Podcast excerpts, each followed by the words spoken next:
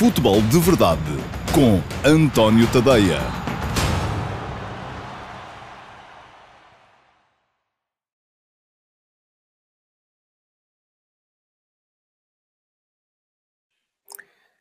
Olá, muito bom dia a todos. Eu sou António Tadeia. Este é o Futebol de Verdade de quarta-feira, dia 11 de novembro de 2020, dia de jogo da seleção.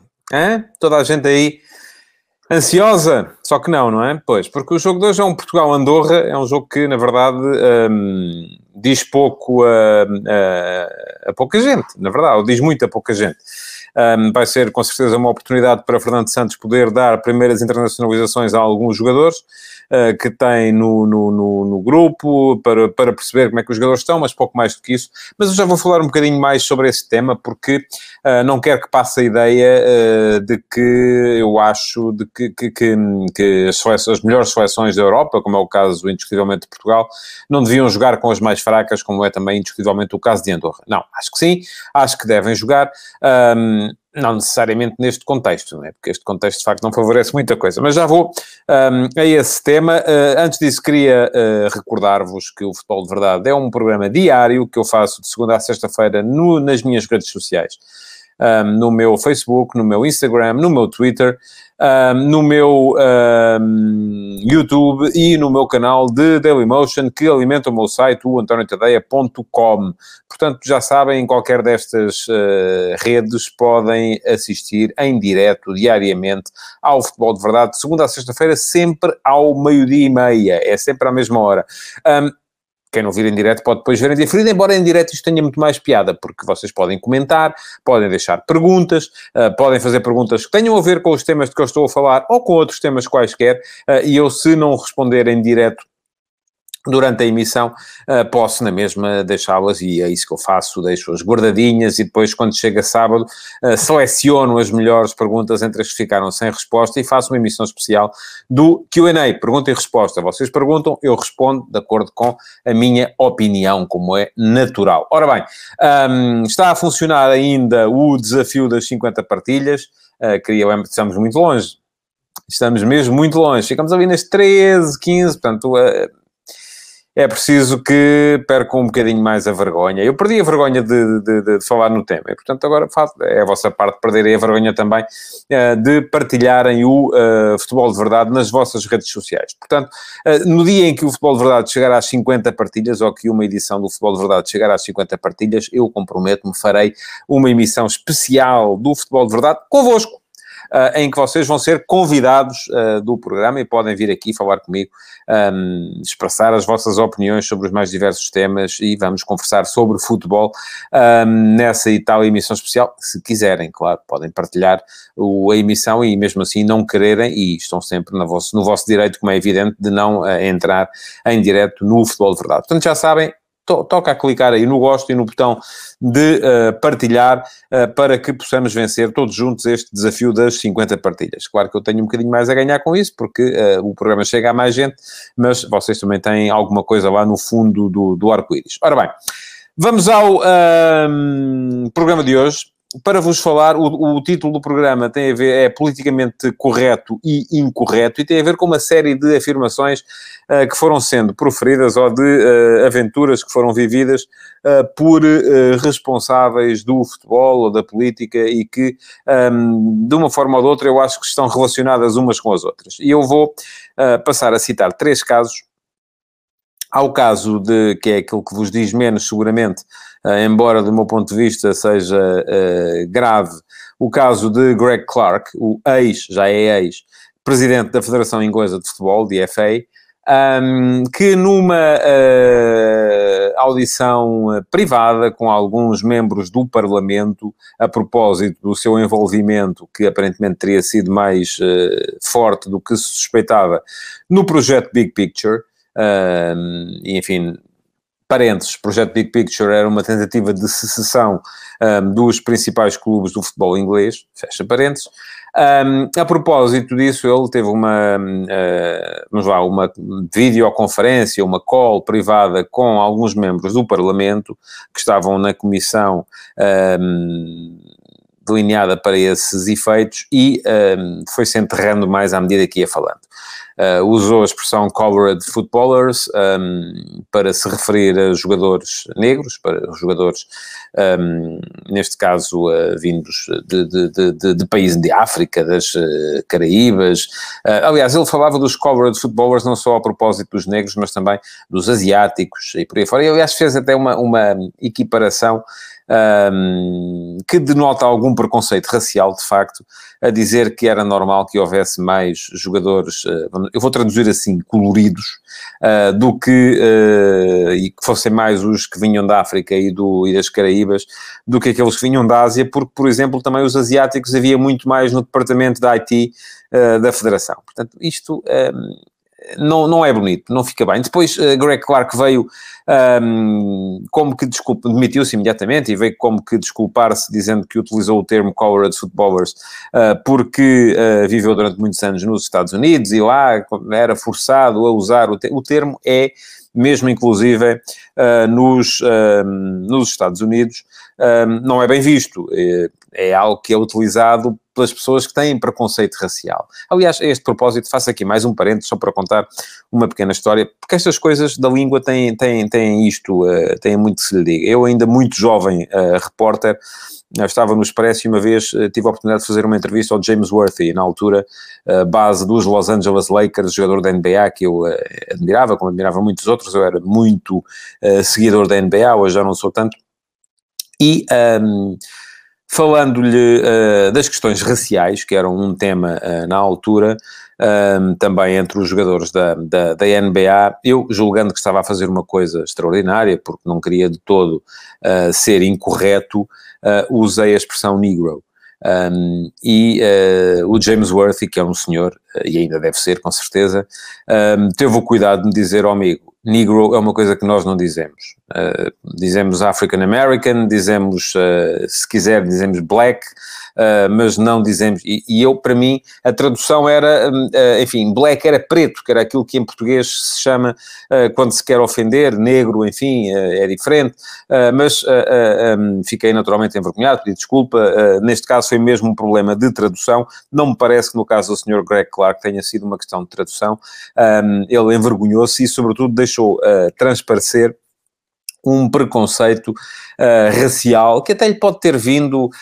Um, Greg Clark tem 62 anos, creio eu, portanto não é propriamente um dinossauro, uh, não é uma múmia que ande por aí, um, mas terá com certeza esse preconceito que lhe terá vindo, admito que sim, da, da, da convivência com alguns racistas uh, com quem teve de trabalhar ou com quem trabalhou nos Estados Unidos, enquanto por lá viveu, mas não lhe ficou bem e, sobretudo, não fica bem ao presidente de um organismo que tem, que tem batido tanto pela inclusão e uh, pela abolição do preconceito racial, uh, inclusive o próprio Bernardo Silva chegou a ser castigado por causa de uma brincadeira que fez num tweet, num tweet a propósito de, do seu uh, grande amigo uh, Mandi. Um, portanto, já foi Greg Clark, um, acho que foi bem. Acho que foi bem, não, não, não me parece que seja aceitável este tipo de, de, situações. Agora, muito parecido um, com este tema é o tema das uh, inconveniências proferidas por Carlos Queiroz no final de uma conferência de imprensa uh, enquanto selecionador da Colômbia.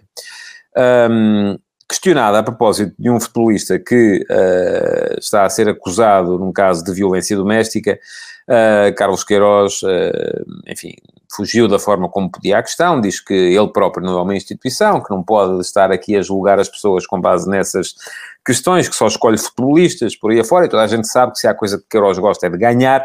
Um, aliás, Queiroz não teve problemas quando estava na seleção portuguesa em... Um, Deixa-me só ler este comentário do João Martins, porque é verdade, o preconceito está na cabeça das pessoas, só existe uma raça que é a raça humana, um, muito bem dito, um, e, e, quando se fala de racismo, de facto, se calhar racismo não é a palavra correta, porque raça só há uma, uh, mas que há uh, preconceito, ele de facto uh, existe. Bom, eu estava a dizer, Queiroz não teve problemas enquanto estava na seleção portuguesa, foi daqueles que, tal como Scolari já o tinha feito, não hesitou em naturalizar o Edson, porque o que ele quer é ganhar, portanto ele não, não está preocupado com outro tipo de situações, um, quero lá saber se o Edson era português ou se era brasileiro, enfim, podia jogar, portanto jogou, é o mesmo que se passa agora na seleção da Colômbia, o homem até pode ser preso por se bateu na mulher ou na namorada, e acho muito bem que seja, se o fez, uh, mas uh, uh, enquanto não for, está ali para jogar, e o treinador é assim que Queiroz pensa, e sempre foi assim que Queiroz pensou, desde os Júniores, portanto não, não, não, não mudou nesse aspecto. Agora, Aquilo que tornou a situação uh, grave uh, foi o que se passou a seguir. Foi que, no final da conferência de imprensa, e julgando que os microfones estavam desligados, uh, Carlos Queiroz fez um comentário para o lado que não o dignifica. Nada, mesmo. disse que se todos os homens que levam, que apanham das mulheres em casa fossem fazer queixa à polícia, o mundo estava bem lixado. Não fica bem não lhe fica bem, e sobretudo porque denota aqui um preconceito de género também que não é. Eh, que aliás também foi usado por Greg Clark. Greg Clark, na, na, na tal videoconferência com os membros do Parlamento, também uh, chegou a brincar com as miúdas que tinham medo que a bola as atingisse. E quando uma das grandes batalhas da FIFA, neste momento, e de algumas federações, incluindo a portuguesa, é a inclusão. É que as mulheres possam ter também o seu futebol e que o futebol feminino seja dignificado. Um, eu até admito que Carlos Queiroz pensa assim, eh, mas eh, ele é suficientemente inteligente para perceber com certeza que essa é uma forma antiga de pensar e que, portanto, não lhe fica bem. E, eh, enfim, tanto quanto sei, não houve ainda um pedido de desculpas por aquilo que foi dito, houve apenas uma questão de se dizer que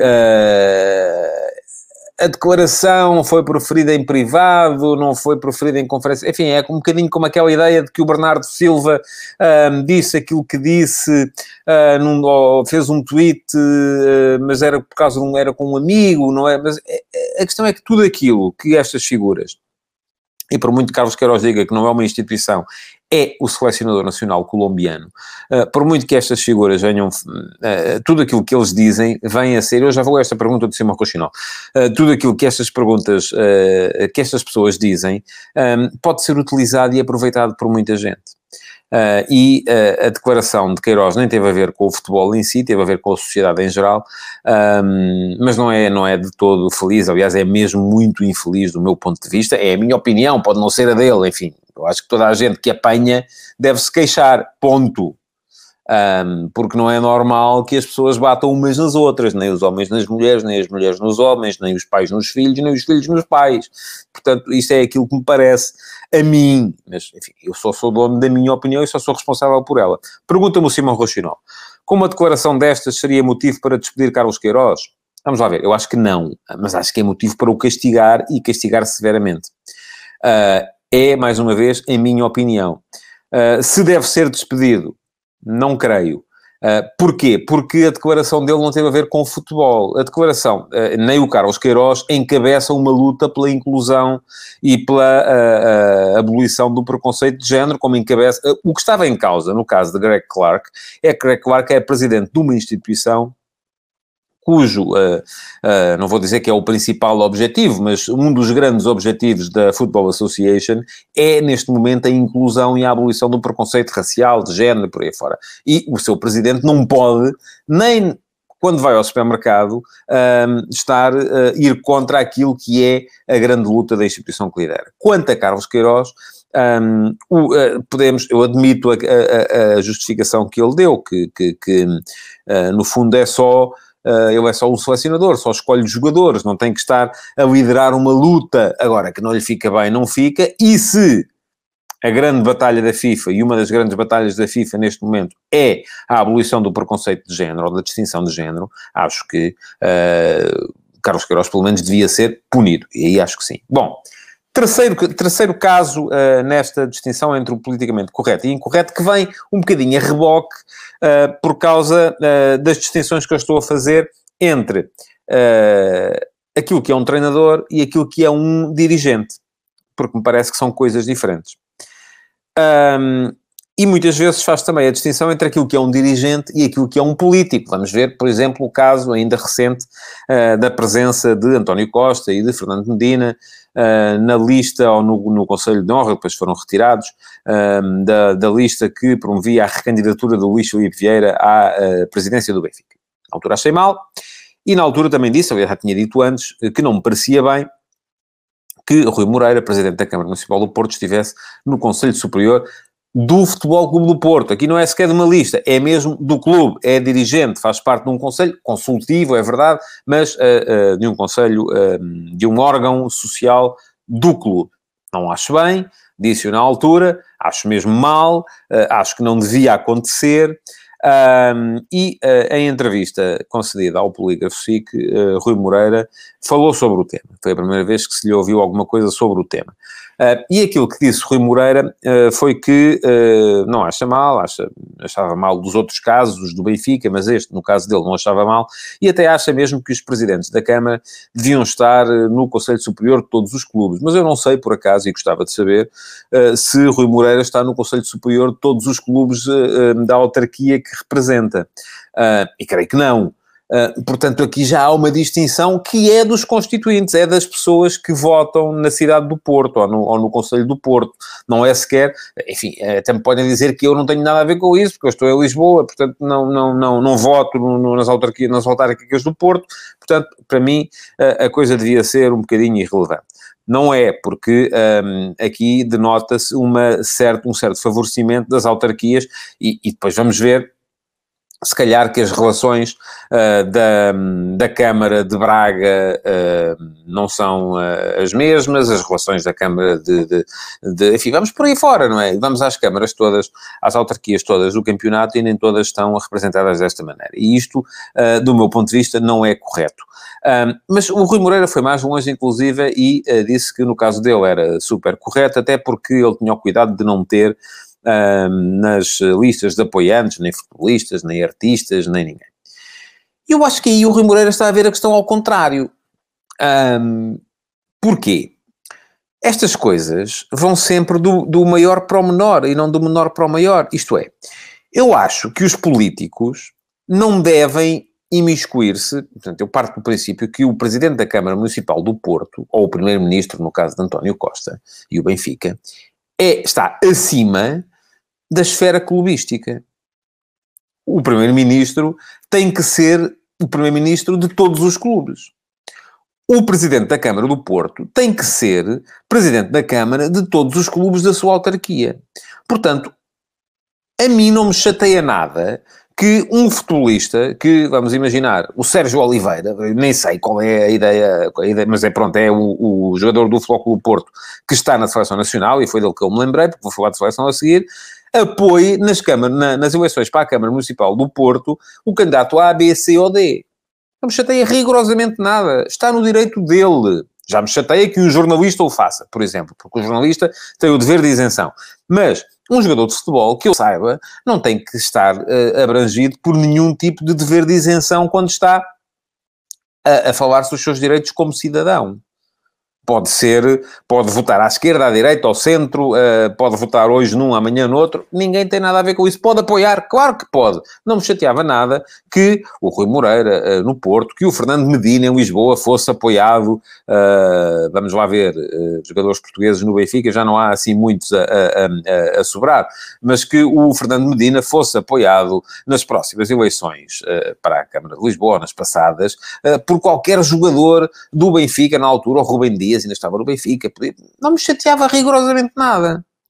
Já me aborrece um bocadinho que o Presidente da Câmara vá imiscuir-se nas situações ou nas eleições dos clubes, como aconteceu com o Rui Moreira no Futebol do Porto, fazendo parte da lista de Pinto da Costa e não de nenhum dos outros dois candidatos, ou que uh, Fernando Medina e António Costa tenham estado na lista do Benfica. Portanto, espero que fique bem claro uh, aquilo que eu penso sobre, sobre o tema. Alguém me dizia aqui que o Rui Moreira vai ser o próximo Presidente do Porto, ele diz que não porque já é muito velho para isso, porque Pinta Costa é mais velho, mas começou muito mais cedo, um, e, e, isso, uh, enfim, para mim não é impedimento. Até acho que Rui Moreira uh, é, do meu ponto de vista, o grande favorito. Eu até acho que ele está a lançar o André Vilas Boas para depois aparecer e aproveitar o embalo. É como os ciclistas que vão na roda para depois, quando chegam à reta, e, e os fundistas também acontece isso, quando chegam à reta da meta, se superiorizarem. Portanto, eu acredito que o Rui Moreira quer ser presidente do Porto, está no seu direito querer ser presidente do Porto.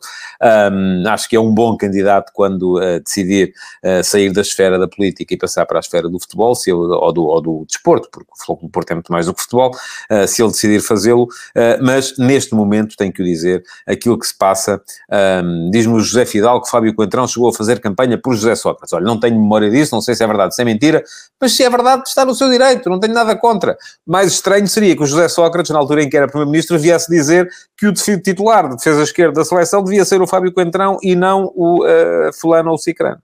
Isso já me pareceria mal. Um, porquê? Porque está acima, não é? E isto aqui tem que ir sempre do menor para o maior e não o contrário. Bom, vamos à seleção. Já não temos muito tempo, também não há muita coisa para dizer sobre o jogo da seleção. Uh, uh, aquilo que uh, se pode dizer acerca do jogo de hoje, até o próprio Fernando Santos deixou bem claro na conferência de imprensa de ontem, é que se pudesse não jogar.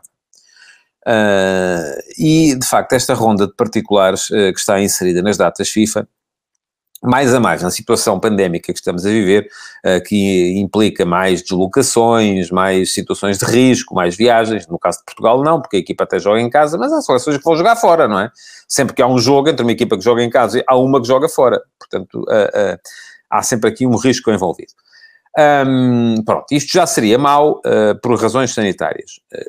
continua a ser mau um, por razões eh, de sobrecarga de calendários, porque todos sabemos que, até por época ter começado mais cedo, mas ter que acabar na altura certa para se poder jogar a fase final do Campeonato da Europa, um, todos sabemos que a época vai ser mais curta e, portanto, estamos a, a ter as equipas a jogar eh, sempre duas vezes por semana, ao domingo, à quarta-feira, ao domingo, à quarta-feira e por aí fora. Portanto, meter aqui um jogo de seleções quando se podia treinar, um, se calhar seria, seria mais, mais favorável, quando esse jogo é um jogo particular e ainda por cima é um jogo que diz muito pouco a muito pouca gente. Eu já disse, já há muito. Uh, Pergunta-me o Carlos Gusto se eu acho que o 11-2 pode nos dar uma ideia da equipa titular contra a França. Acho que não. Ou melhor, acho que sim. Aqueles que jogarem hoje têm poucas hipóteses de jogar contra a França. É isso que, que, que me parece. Agora, não sei, se calhar admito que Fernando Santos venha a fazer uma equipa mista. Mas eu estava a explicar. Já há muitos anos, pá, há 15, uh, que me lembro de ter escrito uma coisa uh, sobre uh, a articulação dos calendários internacionais e é nisso que eu continuo a acreditar, embora admita que a evolução do futebol leva que tenham que se fazer aqui alguns ajustes. Eu acho que estas interrupções constantes da atividade dos clubes para se meterem em jogos da seleção são perniciosas. Um, para mim, isto resolvia-se de outra maneira, que era faziam-se menos interrupções para jogarem as seleções, mas mais longas até concentrava, imaginemos, eh, numa época normal, não estou a falar nesta altura Covid, um, atividade dos clubes entre agosto e, imaginemos, final de março, e depois, uh, em abril e maio, jogavam as seleções. Até ficavam aí. Coloca-se aqui um problema evidente que é e como é que os clubes tiravam rentabilidade, porque têm que continuar a pagar salários aos jogadores e, e têm, continuam a ter despesas e iam deixar de ter competições. Mas se há coisa que o futebol de seleções faz girar e muito é dinheiro. Portanto, dinheiro nunca será o problema. Uh, admito que a FIFA tivesse que pagar alguma coisa aos clubes uh, para que eles pudessem manter-se uh, e continuar a cumprir as suas obrigações durante esses períodos. Agora, isto, dos treinadores, dos clubes, terem os jogadores uh, durante três semanas, e ao fim de três semanas vão duas semanas para as seleções, e depois voltam mais três semanas, e depois vão mais duas semanas para as seleções, e depois voltam mais três semanas, e por aí afora, isto ninguém consegue trabalhar, nem os dos clubes, nem os das seleções. Portanto, aqui já está uma coisa que, do meu ponto de vista, está errada. Eu sou favorável a menos interrupções e mais longas. Porque aí sim, os treinadores dos clubes tinham os jogadores durante, imaginemos, seis meses, e ao fim de seis meses eles iam mês e meio para a seleção. Pronto toda a gente tinha tempo para trabalhar. Não se queixavam os dos clubes por terem o seu trabalho constantemente interrompido, não se queixavam os das seleções uh, por muitas vezes terem que pôr as equipas a jogar uh, quando nenhum treino completo tiveram a oportunidade de fazer, e já vimos muitas vezes os selecionadores queixarem-se disso. Ora bem, depois há uma outra questão, e já alguém aqui um, me falou dela, um, no, nos comentários, que é, uh, mas faz sentido irmos jogar com Andorra nesta altura? Ora bem, eu acho que não. Uh, não faz sentido nenhum, de facto, este jogo com Andorra só serve um propósito, e eu se calhar nem vai servir porque Ronaldo se calhar nem vai jogar, que é deixar Ronaldo mais perto do recorde de, ideia, ainda lhe faltam 8 ou 9 golos para lá chegar, um, e, e, isto pode vir a ajudar, sim, mas uh, uh, de facto nesta altura a última coisa, se me falam em particulares de uh, alto nível, sim. Agora, um Portugal-Andorra, de facto, não serve para muito. E atenção, quero dizer-vos uma coisa, não quero que fique aqui a ideia, já disse isto no início do programa, que sou contra a ideia dos grandes jogarem contra os pequenos. Aliás, para aqueles que seguem esta, estas transmissões ou as, as, minhas opiniões no meu site, sabem que eu dou muitas vezes exemplos do, do, do rugby, que é a minha outra modalidade de eleição, e há um exemplo do rugby que eu nunca dou porque o rugby faz tudo mal, que é a questão do calendário internacional. Um, o rugby protege as melhores uh, 10, 12 seleções do mundo.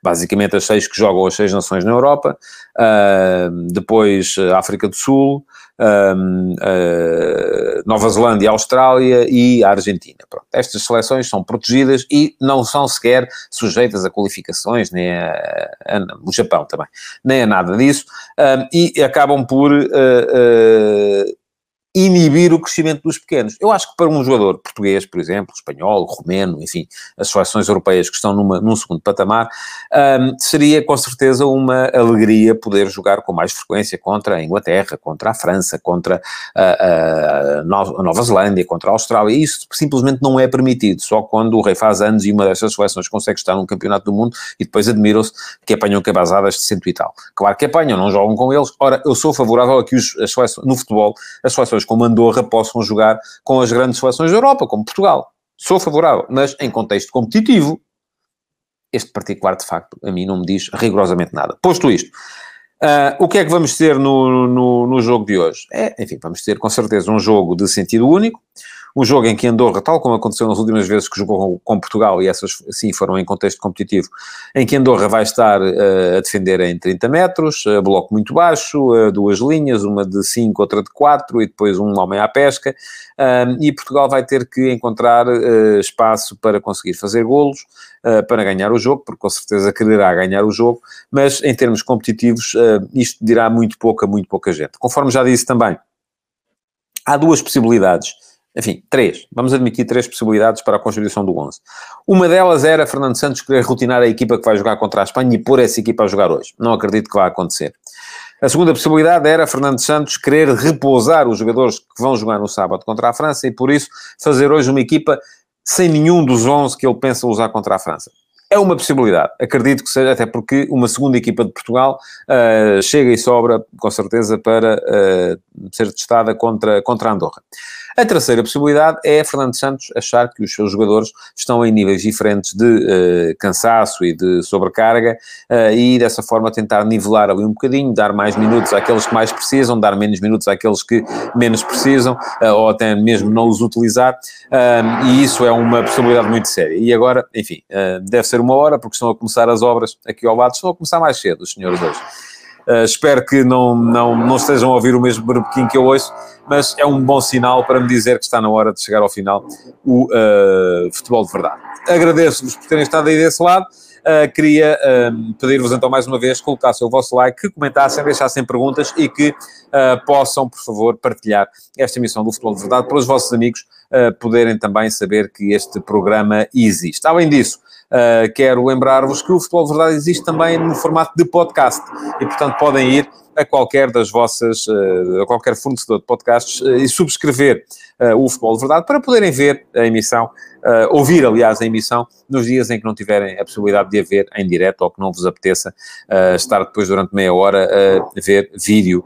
Podem perfeitamente ouvir apenas em podcast. Muito obrigado então por terem estado aí e até amanhã, com certeza, com as contas ao jogo de logo da seleção, esse Portugal-Andorra, que vai passar às 19h45 na RTP1 e que eu estarei lá para o comentar. Até amanhã. Futebol de Verdade. Em direto de segunda a sexta-feira, às 12h30